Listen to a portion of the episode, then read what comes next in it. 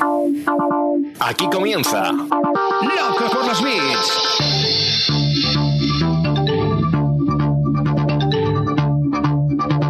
El podcast de e-commerce y marketing online de Emiliano Pérez Ansaldi.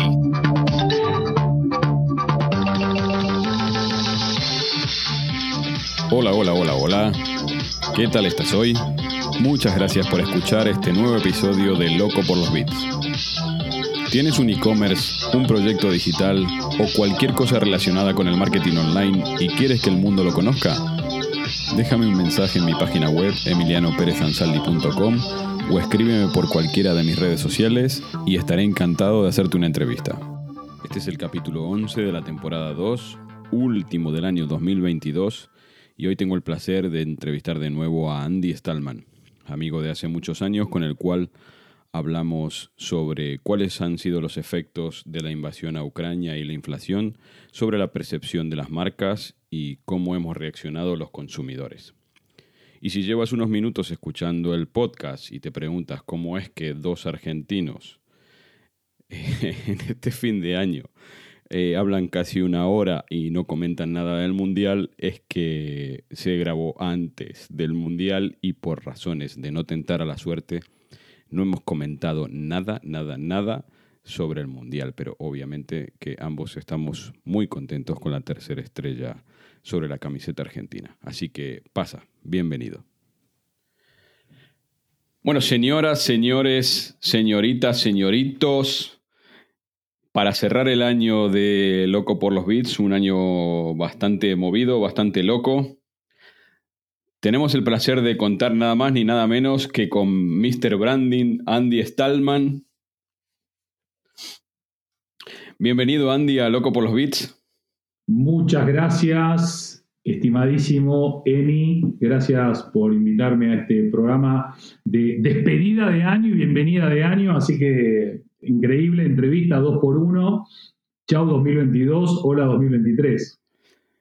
Eh, Estuviste en la anterior vida del otro podcast, pero en este todavía no habías estado. Eh, es un poco complicado cuadrar agendas, pero qué mejor que tenerte en el capítulo de despedida del año. Sí, fue un año también, como decías, movido, loco, de mucho, mucho viaje, pero feliz de poder, este, poder conversar con vos y aprender mientras charlamos. Eh, Andy, como es el de despedida del año, voy a aprovechar, ya sabes que te- tenía ganas de que estuvieses hace varios capítulos, pero bueno, cosas, cosas de la agenda, pero ahora te voy a aprovechar más todavía. Entonces vamos a retroceder casi ocho meses para atrás y quiero que me cuentes desde tu perspectiva y sobre todo aterrizando más en el tema del branding, ¿Qué es lo que, ha, signi- lo que ha significado y lamentablemente todavía significa la guerra en Ucrania para el mundo de las marcas? Y te, para no hacerlo tan general, te, te bajo dos puntos que, que tengo anotados y que me parece interesante que nos des tu opinión. Y el primero es, eh, ¿qué pasó con las marcas que independientemente de- del resultado y del devenir de la guerra, decidieron desde el primer día irse de Rusia. ¿Vale? Y relacionado bien. con esto, y yo creo que todavía mucho más importante, es qué pasa, qué está pasando y qué pasará con la marca Rusia en general. ¿Cómo hacemos Bien. para desprendernos de, de- de estigmatizar de manera fácil eh, sobre todo, y te, lo bajo a- y te lo bajo muy a lo personal, tanto vos como yo tenemos antecedentes muy directos que o son de la Federación Rusa anterior o son de la Unión Soviética. Entonces, mm, lo vemos como un poco más cercano, ¿no? ¿Qué es lo que significa para la marca Rusia, para los ciudadanos de Rusia, todo este acontecimiento? Uf. Qué pregunta para- que 45 minutos. Para romper el hielo, qué pregunta, ¿eh? Sí, no, me, me, me- me- me tengo que servir un vodka para empezar a responder. Eh, bueno, como, como bien decís, eh, a mí hay un matiz que me gusta, eh, o por lo menos que intento utilizar, que para mí no, no, no me gusta hablar de la guerra, sino que me gusta hablar de la invasión. Sí. Porque acá Rusia vuelve a invadir Ucrania, como ya lo hizo otra vez en este mismo siglo. indudablemente para poder hablar de un conflicto hay que entender bien el conflicto y yo creo que el conflicto es difícil de entender para los occidentales. Vos bien apuntabas que acá hay mucha historia de por medio. De hecho, eh, Rusia nace eh, eh, casi cinco siglos después de que existe Ucrania, con lo cual hay mucha complejidad, hay mucha eh, dificultar entender bien el origen del conflicto y la realidad del conflicto. Pero yendo al branding específicamente, eh, indudablemente eh, hay, hay, estos dos niveles que vos marcabas, el nivel marca país y el nivel empresas. A mí me gustaría agregar, si vos me permitís, un tercer nivel que es el liderazgo, vamos a hablar de marca profesional, tanto de Putin como de Zelensky, ¿no? que son dos figuras que están muy expuestas en a lo largo de, esta invasión. Entonces, voy a intentar ser muy cortito en cada una de las tres. Eh, eh, creo que en algunos lugares del mundo, porque no podemos generalizar, porque no es lo mismo la percepción de Rusia eh, en un Bielorrusia, en un Venezuela, en un Irán o en un Corea del Norte, que la percepción de Rusia en un Dinamarca, en un Estados Unidos o en una España. Con lo cual, claramente cuando una marca toma una posición, eh, va a tener eh, eh, seguramente muchas personas a favor y muchas personas en contra.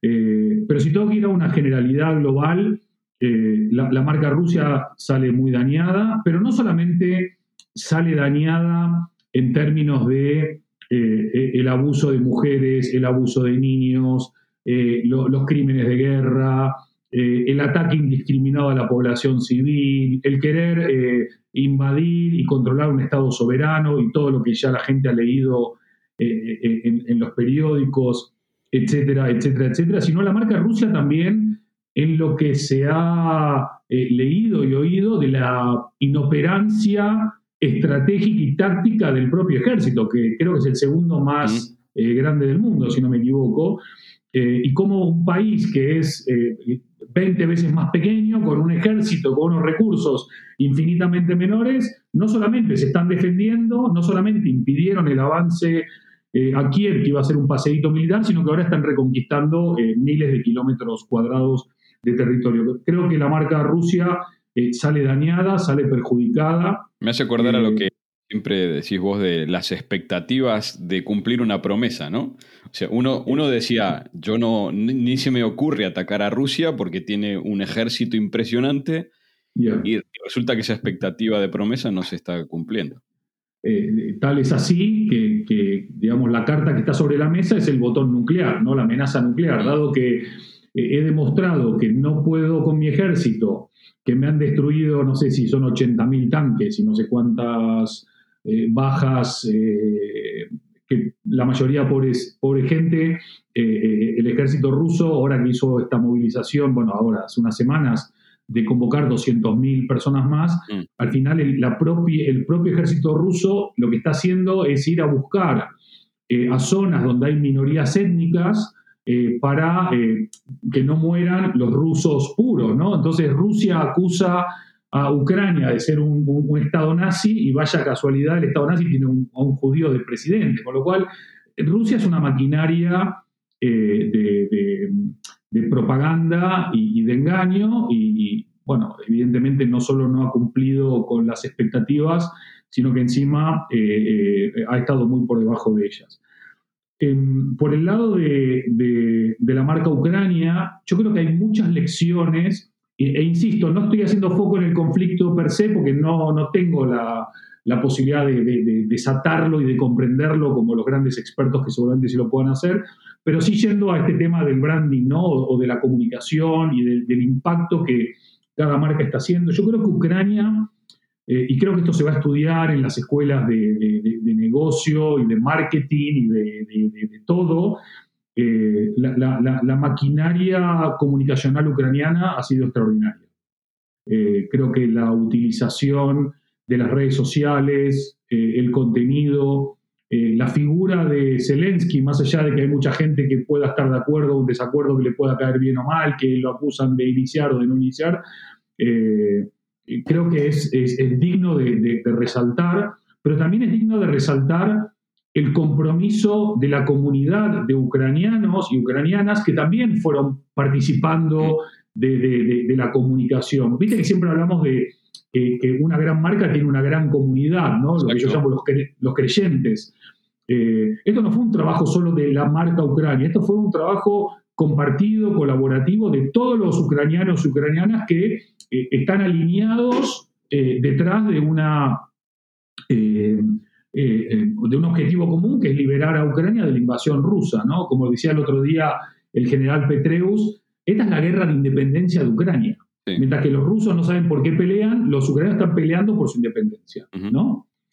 Eh, y el, tercer punto, que era el tema de las empresas, a mí me sorprendió mucho, eh, positivamente en este caso, eh, la reacción veloz y valiente de muchas marcas súper poderosas que tomaron partido rápidamente tras la el comienzo de la invasión. Muy rápido. Eh, yéndose de, Ucrania, cerrando operaciones en eh, perdón, de Rusia, quiero decir, eh, o diciendo, bueno, vamos a ver cómo evoluciona esto y tomaremos una decisión. Y ahora se está viendo claramente que muchas compañías directamente se han ido, otras están vendiendo su operación.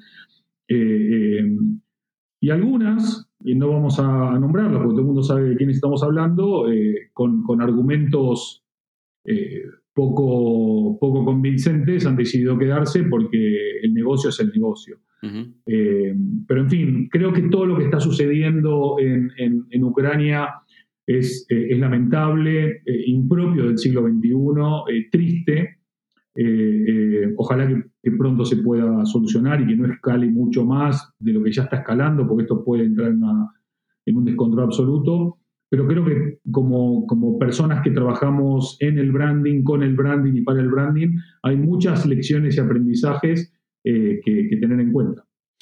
Sí, me acuerdo del comunicado inclusive eh, que fíjate tú lo que, lo que implica para una empresa desmentir en este momento, bueno, en aquel momento que creo que fue en marzo o abril, desmentir lo que decía Zelensky ante la opinión pública, ¿no? Acuérdate que cuando habló aquí en el Congreso de los Diputados, mencionó que Porcelanosa seguía trabajando con Rusia y me acuerdo que Porcelanosa sacó un documento eh, impresionante, espectacular, eh, y convenció.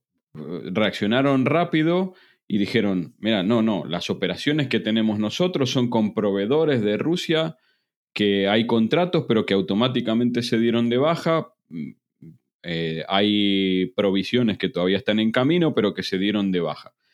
Y es lo, que decías. Eh, me acuerdo también la diferencia que se hacía o, cómo se mostraba justamente esa diferencia entre cómo aparecía Zelensky los primeros días rodeado de, todo su, su, equipo más cercano y, Putin que se entrevistaba con los generales en esa mesa larguísima, kilométrica. Entonces, eh, parafraseando a alguien también, eh, que los empleados ya no son parte de la marca, sino que son la marca, ¿no?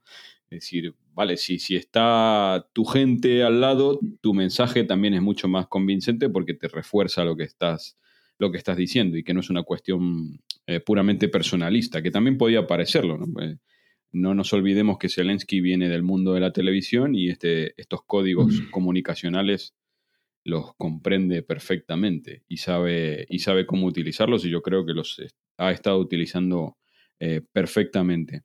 Nos queda la parte de qué pasa con los rusos. O sea, ¿cómo, cómo hacemos para separar lo que es el, el mensaje que traslada un líder de, la gente. Bueno, pero al final eh, eh, creo que hay muchos ejemplos eh, que nos demuestran que la persona que está a cargo del gobierno no necesariamente representa a la mayoría de sus ciudadanos o a todos sus ciudadanos. Fíjate lo que está pasando en Irán, mm. que es realmente doloroso desde un punto de vista y por otro lado esperanzador, como las mujeres están este, levantándose ante este régimen opresor medieval de los ayatolas eh, para decir, dejen de, quitarnos los pocos derechos que teníamos, dejen de violarnos, dejen de agredirnos, dejen de violentarnos. Eh, y eh, es, alucinante, pero es como decir que todos los venezolanos son malos porque Maduro es malo. Entonces, los rusos, vos me podés decir, bueno, pero los rusos eligieron a Putin. ¿Sí? que es como decir los chinos eligieron a China, ¿no? que es eh, es esta ilusión de una democracia que no existe en esos países, que son estos eh, eh, personajes autocráticos, autoritarios, que, claramente si los rusos o los chinos en su mayoría pudiesen expresarse con la libertad que nos podemos expresar nosotros aquí en gran parte de Europa, es altamente probable que estuviesen en desacuerdo. De hecho, ha habido eh, algunos rusos y rusas muy valientes que se han manifestado en San Petersburgo, que se han manifestado en Moscú, que obviamente carga la policía eh, y los caga palos, eh, se los lleva presos, detenidos, y vaya uno a saber luego qué es de la vida de todas estas personas. muchas veces perdemos la dimensión de la suerte que tenemos de vivir en estados democráticos, con la posibilidad de poder manifestarnos abierta y libremente vos podés decir sí, pero nos están escuchando en el teléfono, nos siguen en el teléfono, saben lo que hacemos. Está bien, todo eso es parte, entiendo yo, de un contrato que puede gustarnos o no gustarnos, pero que es, pero al menos tú y yo podemos decir lo que pensamos y por ahora eh, no estamos en ninguna mazmorra o en Siberia o en alguna prisión china clandestina eh, pagando el pato, con lo cual también es, bueno eso. Eh, yo creo que, creo que lo dijo Kasparov, creo que lo leí también en el Economist, la mejor manera o la, quizás la manera más eficiente de frenar a Putin es desde adentro. Eh, hoy por hoy, lamentablemente, no hay ningún síntoma de que eso pueda suceder eh, y ojalá que en algún momento, ya no hablo de sentido común o de entrar en razón, sino de que la economía esté tan estrangulada que haya que llegar a un acuerdo. Ojalá que podamos verlo y no que estemos hablando en breve dentro de un búnker porque están volando bombas atómicas a 3.000 kilómetros de acá. Sí, sí, sí. Em, no es casualidad, obviamente, que no es casualidad y hay un escotado, no sé si te suena, el filósofo. Antonio. Sí, sí, sí, que decía que cuando te estás quejando del país por, por todo lo que hace mal, eh, eh, en esa queja va implícita la libertad de expresión que, tenés para justamente para poder criticar todo lo que va mal en un país. O sea, el, simple, eh, el simple derecho de poder quejarte de todo lo que va mal en un país ya es un derecho que no tienen muchos en el mundo. Y de acuerdo, de acuerdo. el único punto, Emi, perdón que te corte ahí, que si no me olvido las cosas, porque ya tengo unos años. Eh, lo, que sucede en algunos países, como el nuestro, eh, es que todo el mundo tiene muy claro cuáles son sus derechos, pero la mayoría se olvidó de que también tiene obligaciones y responsabilidades. Y, que, está muy bien eh, cuidar los derechos, pero también está muy bien hacerse cargo de, las responsabilidades ¿no? y de las obligaciones que como ciudadanos tenemos. y bueno, también tenemos ante nosotros muchos desafíos como sociedad eh, para seguir resguardando lo valioso eh, y, no perderlo en este camino a ningún lado que se ha emprendido en algunos estamentos de la sociedad también. Mm, vale, adelantamos unos meses y ya hemos visto los resultados de, este conflicto, de esta invasión, ¿sí? En el precio de la energía y aparejado al precio de la energía, todo lo que viene después detrás de la energía, ¿no? Entonces, mm, justamente hace unos días lo hablábamos por teléfono tú y yo, eh, no para ponernos ninguna medalla, pero el simple hecho de, haber tenido la casualidad de, nacer en Argentina nos hace tener un ADN más o menos predispuesto a este tipo de situaciones de, crisis, de incertidumbre, llamémosle como queramos. Pero la gente, eh, sobre todo el mundo occidental de, europeo y americano, no, no está acostumbrado a estas incertidumbres, a este nivel de inflación y demás. Y vemos cómo se empiezan a dar una serie de situaciones que mm, yo creo que están afectando también a la percepción que tenemos sobre las marcas. Por ejemplo, ¿no? ¿Quién remarca los precios por encima del nivel de inflación y que a su vez eso provoca que haya más inflación, ¿no? Y cómo se traduce eso en el comportamiento de los, de los consumidores. Eh, por no centralizarlo solamente en Mercadona, porque ha, habido otros, de hecho hay un, hay un indicador que dice quiénes fueron las cadenas de supermercados que más han incrementado los precios o incluso por encima del nivel del IPC. Pero digo, Mercadona, hasta antes de este conflicto, tenía una marca excelente de eh, manejar muy bien lo que es la expectativa en relación al coste-beneficio, ¿no? A lo que te cuestan los productos y a la calidad que te ofrece. Y resulta que ahora eso se está rompiendo. Entonces, la pregunta concreta es, ¿cómo hacen las, las marcas para, eh, si bien nosotros lo sabemos, ya digo, venimos de Argentina, sabemos que el, remarcar un precio no es tanto en relación a lo que te cuesta ahora, sino a la, expectativa de lo que te va a costar mañana.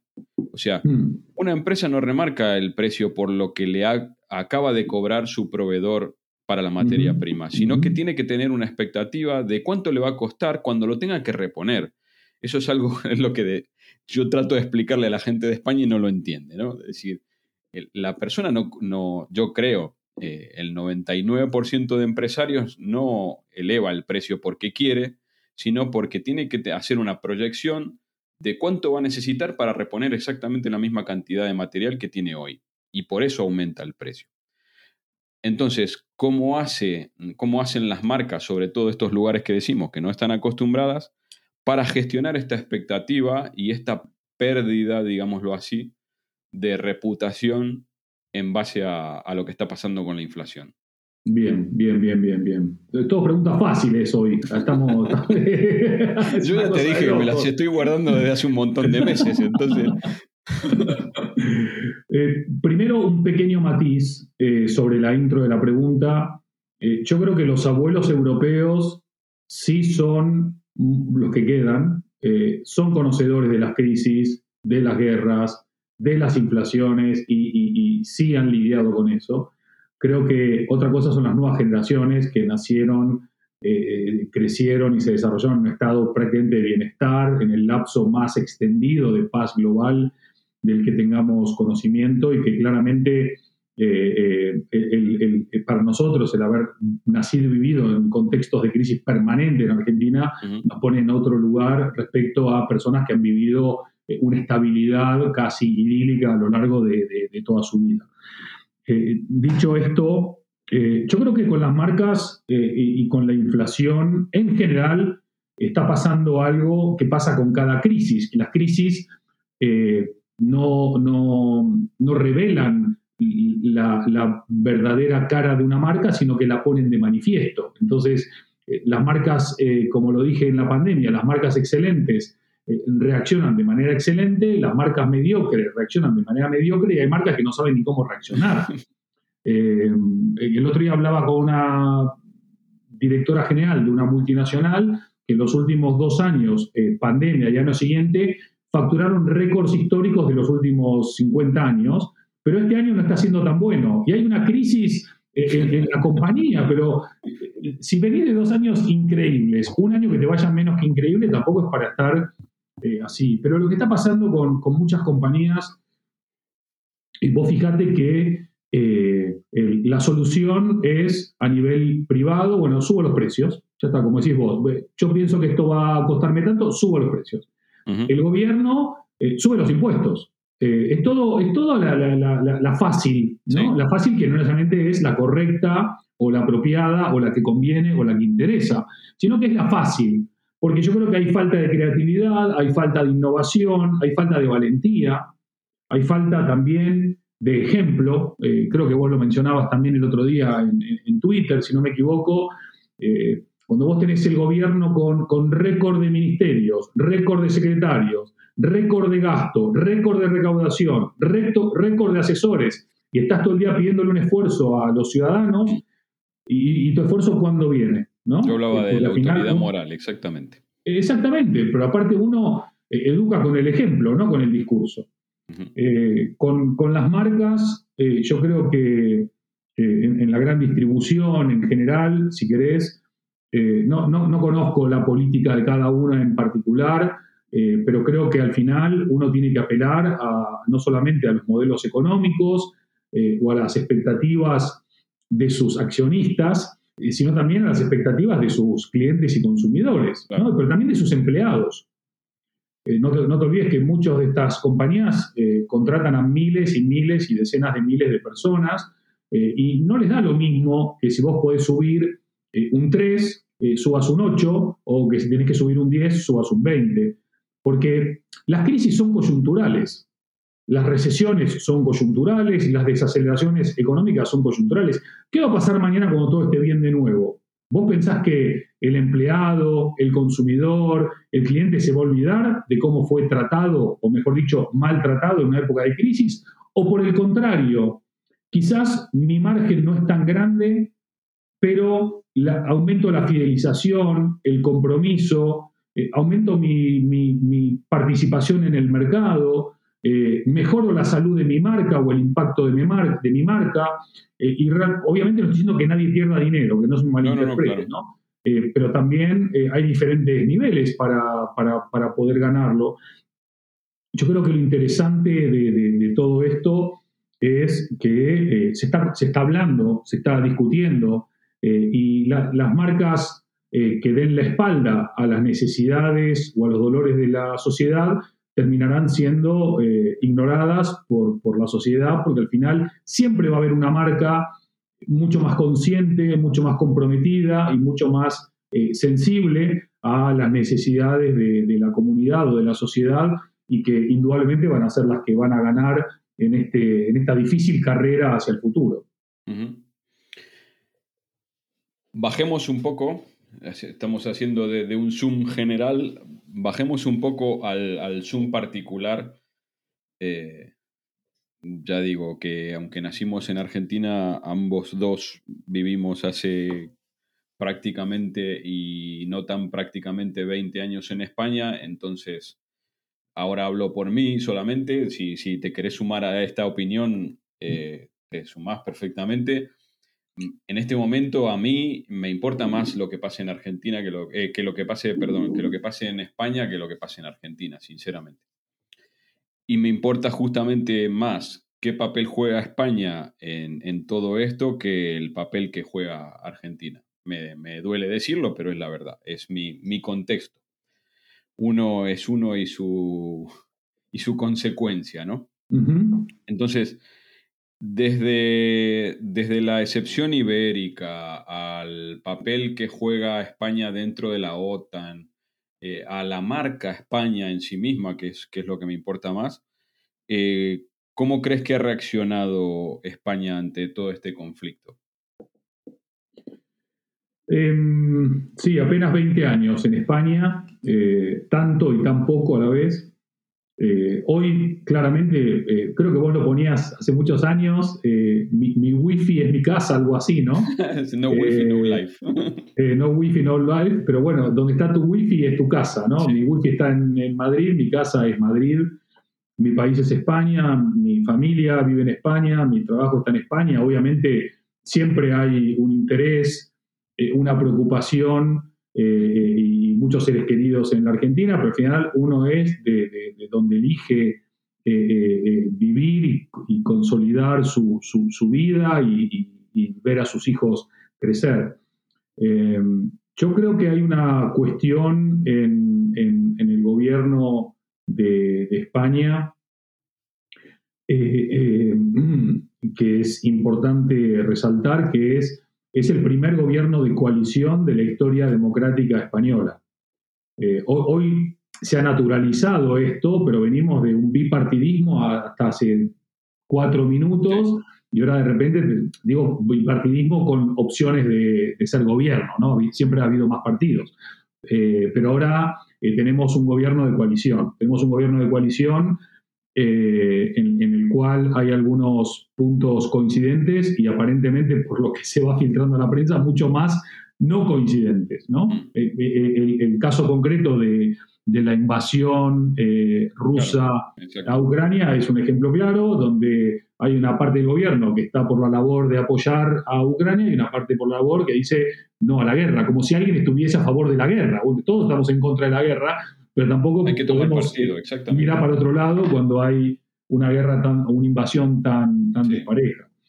Eh, yo creo que al final lo que pasa con, con algunos gobiernos eh, es que eh, el, jefe del Ejecutivo es, según cómo maniobre, más valorado fuera que dentro del país.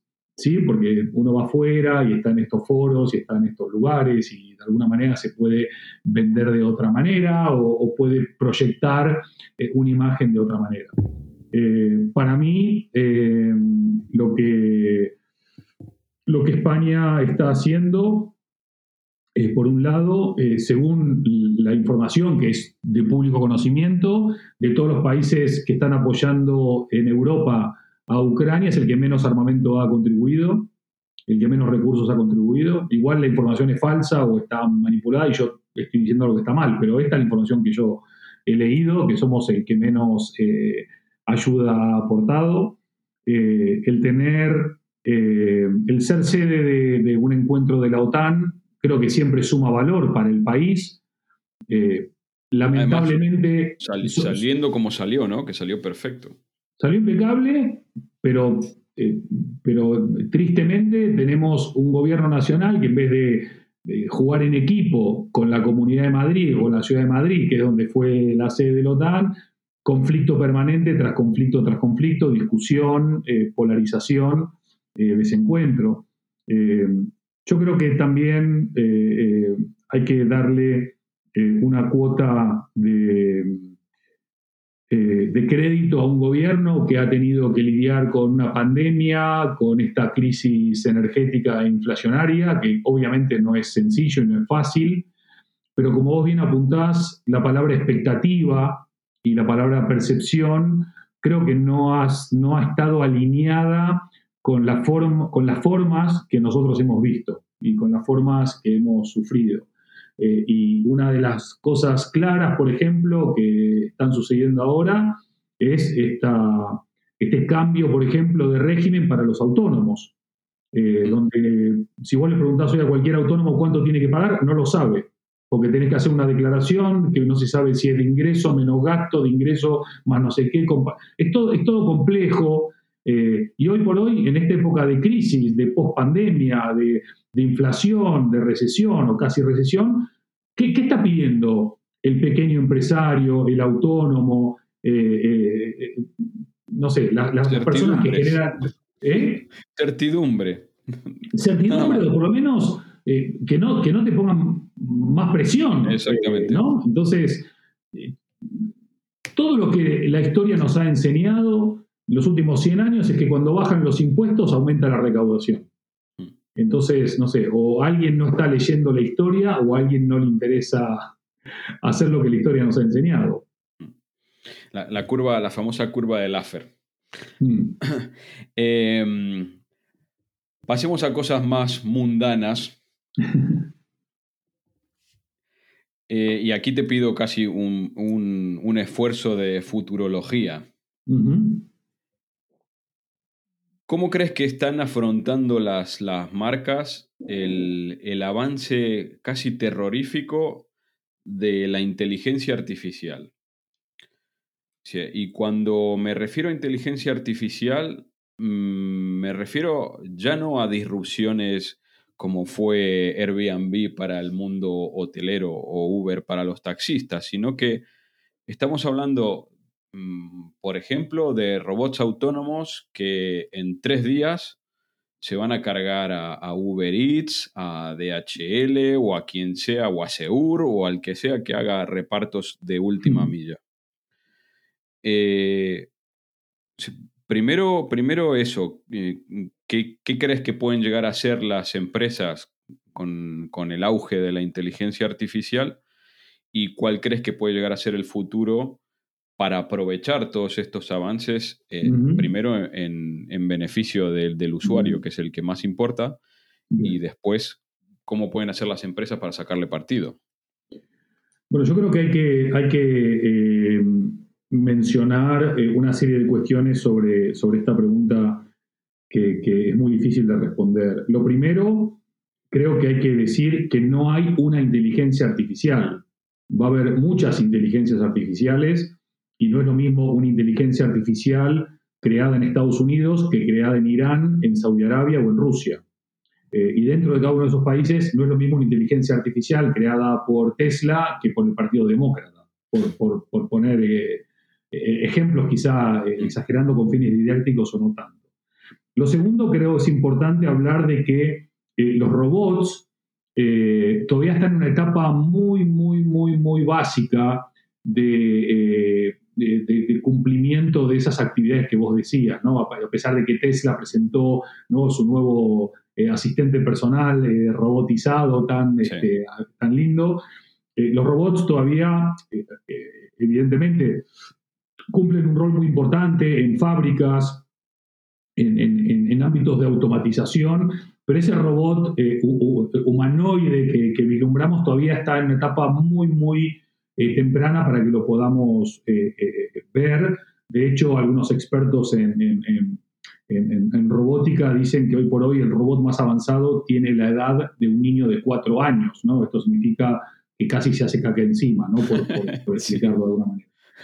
Pero, pero por otro lado, eh, creo que es eh, muy interesante ver cómo una inteligencia artificial eh, que mantenga ciertos parámetros éticos, que no esté programada para el mal, que verdaderamente venga a cumplir el rol que, que, debería cumplir la tecnología. La tecnología viene a cumplir el rol que es eh, ayudar al ser humano, ¿no? igual que un, robot nos ayuda a cargar cosas pesadas para que el ser humano no lo haga, eh, la inteligencia artificial tiene que ayudarnos a filtrar eh, millones de currículums para ver cuáles son los, los, candidatos ideales. Aunque la verdad, hay una película muy buena de, de Clint Eastwood, que él es un ojeador de béisbol, eh, y que está compitiendo contra un chico de 30 años que mete todos los datos eh, para que una inteligencia artificial le diga cuál es el jugador ideal, y él se da cuenta por el ruido de cómo lanza la pelota de que la inteligencia artificial está equivocada. Y hay algo que tiene el instinto humano que la inteligencia artificial tardará en, tener. Eh, pero por otro lado, vos fíjate, te voy a poner un ejemplo muy bestia para que nos entendamos. a, a, mis chicos les gusta mucho comer poke, ¿no? Mm. El poke, para el que no lo sabe, ¿no? es un plato que viene de, de, Hawái, si no me equivoco. Eh, y lo lindo del poke es que vos vas y te ponen como una base y después vos elegís tus, toppings y tus salsas y tus aderezos. La experiencia es armarte el poke, ¿no? Luego, si es más rico o menos rico, es discutible para otra entrevista. El otro día voy, voy con los chicos a comprar poke y el tipo que me atiende, que no había nadie, estábamos solo y había tres personas al otro lado de la barra, me dice, eh, dame que te voy a anotar lo que querés, así te lo preparo, ¿no? Y, me fui, llegué a casa, obviamente al mío le faltaban tres toppings, al de mi hijo dos toppings, al de mi hija le pusieron mal la salsa, no sé qué, no sé cuánto. Y yo mientras cenaba decía, lo más, lo más divertido del poke es la experiencia de armar tu poke. Y el tipo me mató lo único que me divertía, con lo cual ya no me divierte ir a comprar el poke, ¿me entendés? Mm. Con la inteligencia artificial y con los robots, lo que va a pasar es que cuando vos vas a hacer algo que un robot o una máquina puedan hacer mejor que el humano, van a ser reemplazados los humanos. Pero no porque la inteligencia artificial avanza y es el, gran, eh, la gran amenaza de la humanidad. La gran amenaza de la humanidad es el ser humano que hace las cosas mal, o que hace las cosas sin empatía, o que hace las cosas sin valentía, o sin creatividad, o sin innovación, o que no le pone corazón o garra, o, que no cumple con lo que tiene que cumplir, entonces se va a ser ocupado su lugar por una máquina. Eh, entonces no le echemos la culpa a la máquina o a la inteligencia artificial, sino que hagámonos cargo de lo que nos, de lo que nos corresponde. Igual hay un margen todavía muy grande de maniobra. Yo cuando entro en Twitter a la mañana o en LinkedIn y veo el feed que me organiza la IA de Twitter o de LinkedIn, me doy cuenta de que no me conoce nada o que no me ha entendido nada, o quizás el que no se conoce, el que no se entiende soy yo. O que está intentando manipularte. También es, también es altamente probable, ¿verdad? Eh, las, dos, las dos últimas, Sandy. Muy bien, vamos ahí.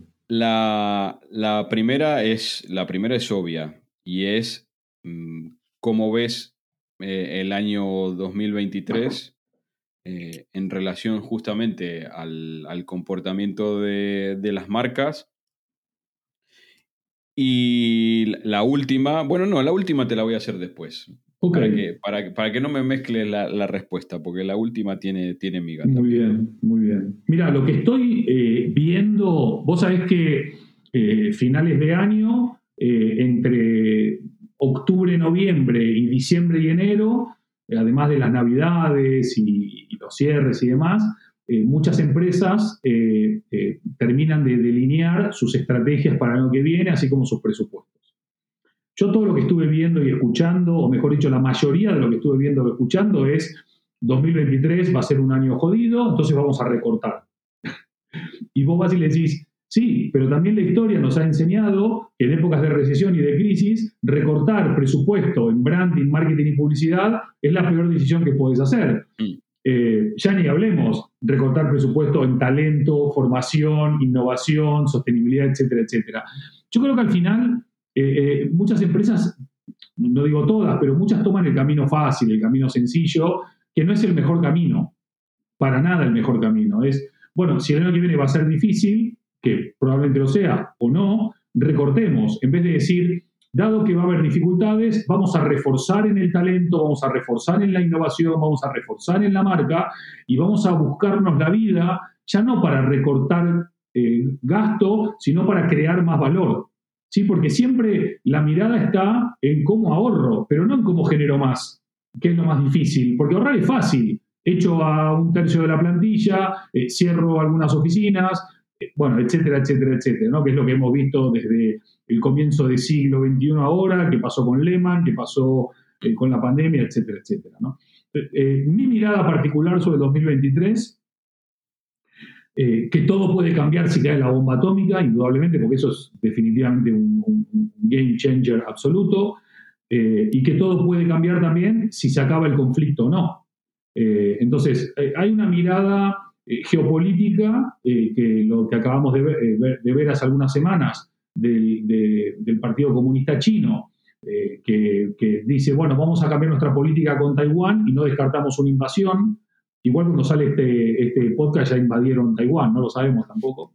Eh, eh, pero son, condicionantes muy grandes, ¿no? Eh, lo, que pase en Taiwán, lo que pase en Ucrania, etcétera, etcétera.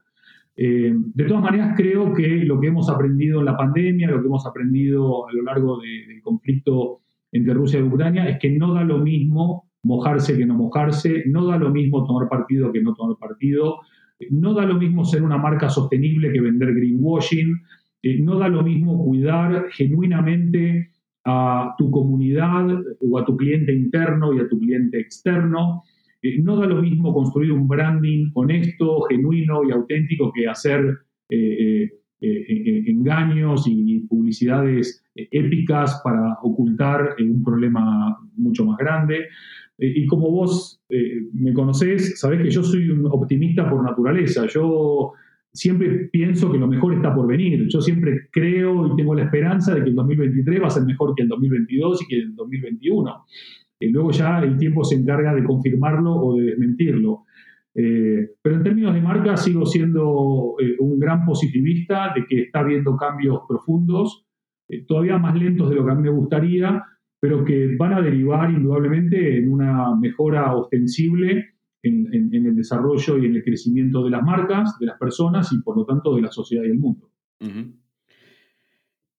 Y la última.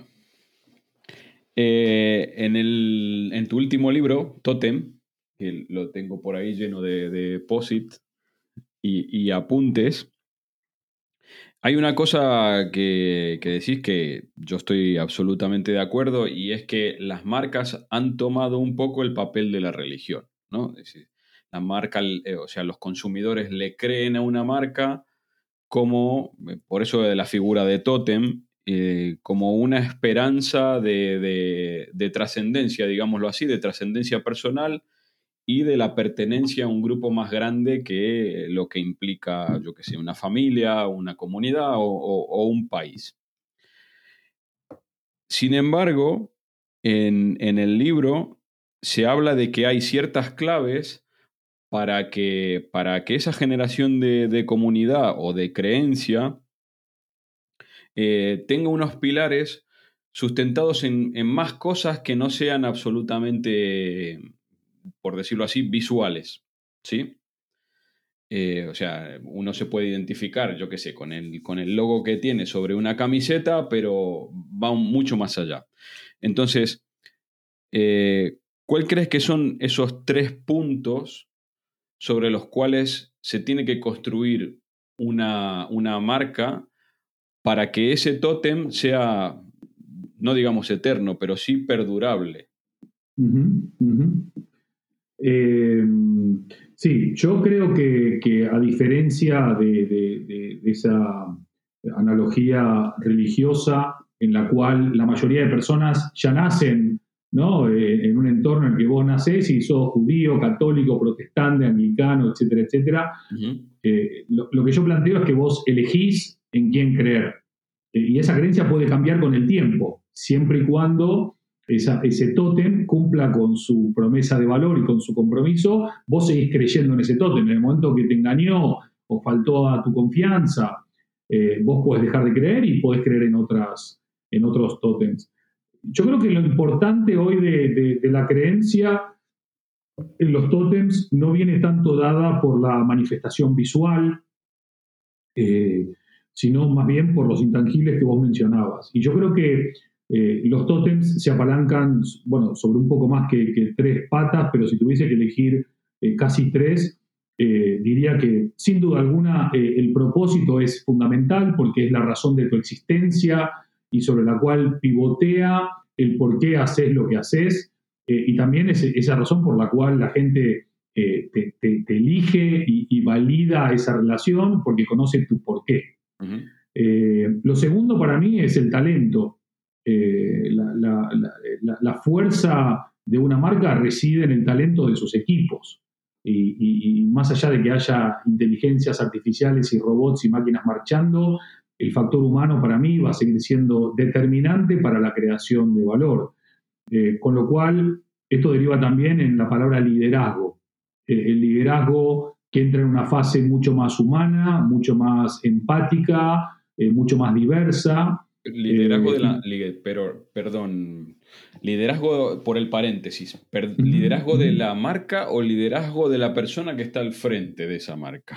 No, yo creo que en, los, dos, en los dos ámbitos. Yo creo que hay un liderazgo hacia adentro eh, que no se manifiesta solamente en él o la líder, sino hay, hay muchas instancias de liderazgo dentro de, cada organización. Y luego el rol de, liderazgo de la, del tótem hacia afuera. Vos podés como tótem eh, ser líder en una causa, eh, puede ser líder en un movimiento, puede ser líder en un compromiso, puede ser líder en, un cambio positivo o en varios, con lo cual eh, ese liderazgo se da hacia, hacia adentro y hacia afuera. Luego, si querés extenderte, podés ir al tema de valores. Cuanto más valores compartidos tenga tu tótem con su comunidad de creyentes, más fuerte es ese vínculo. Después puedo decir también a cómo abrazo eh, la, sostenibilidad, pero no entendida solamente como sostenibilidad medioambiental, sino también económica y social, sobre todo social.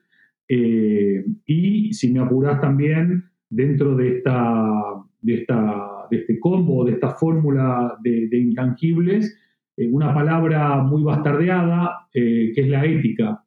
Eh, yo creo que los tótems, eh, más que estéticos, tienen que ser éticos. Eh, y, la ética, a diferencia de la moral, tiene mucho que ver con, lo que vos haces. una es hacia afuera y la otra es hacia adentro. ¿no? Cuando nadie te ve, ¿qué está haciendo tu marca?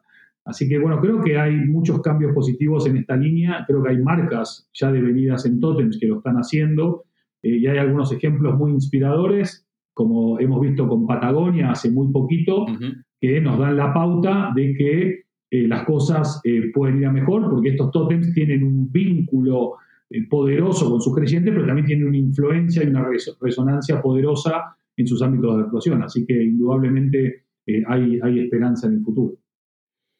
Qué bueno, bueno, me, voy a quedar con esas palabras, con esas últimas palabras, ¿no? Hay esperanza en el futuro.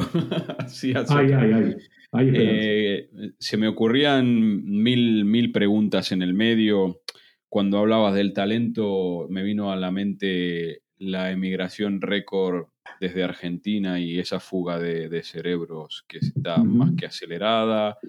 Eh, cuando hablabas de la ética, de los totens se me venían a la cabeza esa venta de, acciones de manera preferente de, la gente de, Uber o de WeWork. Eh, no sé, se me, se me venían un montón de preguntas intermedias, pero para eso, para, para, para terminar con un sabor dulce, el podcast me voy a quedar con, con esas palabras, que hay esperanza en el futuro y que simplemente yo creo que, como decías, las empresas primero tienen que encontrar su porqué y sobre esa base del porqué eh, afianzar cómo van a afrontar estas, estas incertidumbres y este, y este clima, ¿no? Mm, que sin ser absolutamente malo, hemos conocido otros peores, pero que dejan el suelo firme un poco menos firme y eso da bastante miedo muchas veces a la persona que está a cargo de esa empresa. Sí, pero no te olvides incluso de, esa conversación que tuvimos hace unos días en la que yo te decía algo así de que al final la crisis que viene es la crónica de una crisis anunciada, vos me hablabas de la, de la profecía autocumplida, y al final si todos hablamos de que vamos a hacer una crisis, va a terminar habiendo una crisis porque todos hablamos de que vamos a una crisis. Entonces a mí yo me, no es que ignoro eh, y hago como el avestruz que meto la cabeza bajo la tierra, porque yo estoy viajando permanentemente, trabajando permanentemente, eh, escuchando y aprendiendo permanentemente, pero, pero no, podemos eh, escribir solamente un futuro en, negativo. No ignoremos las amenazas o los dolores que hay por delante, pero tampoco ignoremos las oportunidades y las posibilidades que hay hacia adelante. Entonces, que la, que la profecía autocumplida sea la de una regeneración, la de un crecimiento, la de una reconexión con el amor por lo humano y por eh, eh, realmente seguir trabajando para, por lo menos, ambicionar dejar un mundo mejor a nuestros hijos. ¿no? Sí, sí, sí. Excelente. Pues, señor Stallman, ha sido, ha sido un placer le brindemos, brindemos, con, brindemos con mate por, por, ese, por ese futuro que coincido, coincido contigo, ¿eh? que no tratemos de ser tampoco agoreros ni, ni inocentes. Hay que mirar de cara al futuro eh, con un optimismo realista, sin más, y, y ver qué podemos hacer desde nuestro granito de arena para tratar de que eh, al menos independientemente de lo que no podemos resolver nosotros, como puede ser la guerra, pero sí desde nuestro papel intentar hacer lo mejor posible para que lo demás más o menos lo tengamos resuelto. Salud. Pues ha sido un placer para despedir el año. Eh, si quiere eso, cerrar el, cerrar el podcast con, un, con unos buenos deseos para todos los audio escuchas de, Loco por los Beats. Eh, los micrófonos son suyos. Cámaras y micrófonos completamente en vivo. Bueno, primero, eh, dos cosas voy a decir nada más. Eh, una, agradecerte por, por, la invitación, por el espacio y por la divulgación que haces. Siempre encontrando personas interesantes a lo largo de todo el año, con la excepción de esta entrevista, por supuesto. Eh, y lo segundo, eh, para mí una de las cosas que nos hemos olvidado y que tenemos que recuperar es que tenemos que volver a abrazarnos. Eh, hay una, una gran manifestación de brechas, de grietas, de polarizaciones, de oposiciones. El ser humano necesita volver a colaborar, a co-crear, a cooperar, a reencontrarse. eh, a dejar de ver tanto lo que nos separa y ver más lo que nos une. Para mí la metáfora del abrazo es la gran metáfora de lo que estamos dejando de hacer, que es barato, no necesita baterías, no necesita recarga, no tiene inflación y que aparte está al alcance de casi todos. Entonces, mi, deseo para el 2023 es que eh, regresemos al abrazo, que nos abracemos más, que seamos mucho más eh, tolerantes con, el prójimo eh, y que cuando veamos o sintamos de que esta pandemia silenciosa, que es la soledad, o cuando tengamos a alguien cerca que está padeciendo algún tipo de enfermedad, no necesariamente física, eh, podamos abrazarlos. A veces la gente todo lo que necesita es un te quiero, un te banco, eh, un estoy acá, así que ojalá que podamos eh, dar y recibir más abrazos y eso hará que la salud emocional, mental y colectiva mejore mucho. Qué bueno. Te voy a decir una cosa que creo que no te dije nunca, y eso que hemos hablado unas cuantas veces tú y yo, y hablamos casi todas las semanas. hay una cosa que me decía mi abuelo, hasta me voy a emocionar y todo me decía, nunca te sueltes antes que la persona que te abraza. Ah, qué divino, qué grande. Es buenísimo. Y eso que no era una, generación muy abrazadora, pero sin embargo abrazaban un montón. Sí, pero mi abuelo era, era muy cariñoso. Y qué divino. ¿Cómo se llamaba? Pedro. Pedro, qué grande. Don Pedro, don Pedro. Sí, sí, decía eso, nunca te sueltes antes que la persona que te abraza. Qué lindo. ¿Cuánto dice, eh? Uf, me encantó, me encantó lo de Pedro, está buenísimo. Pues eso, enorme abrazo para Pedro allá donde esté y otro para vos, querido Ben. Un abrazo gigante. Adiós, adiós. Y hasta aquí nuestro episodio de hoy. Espero que lo hayas disfrutado tanto como yo. Muchas gracias por tus likes en todas las plataformas de podcasting. Te espero en el próximo episodio de Loco por los Beats. Me parece que se nos ha acabado la batería y esto llega a su fin.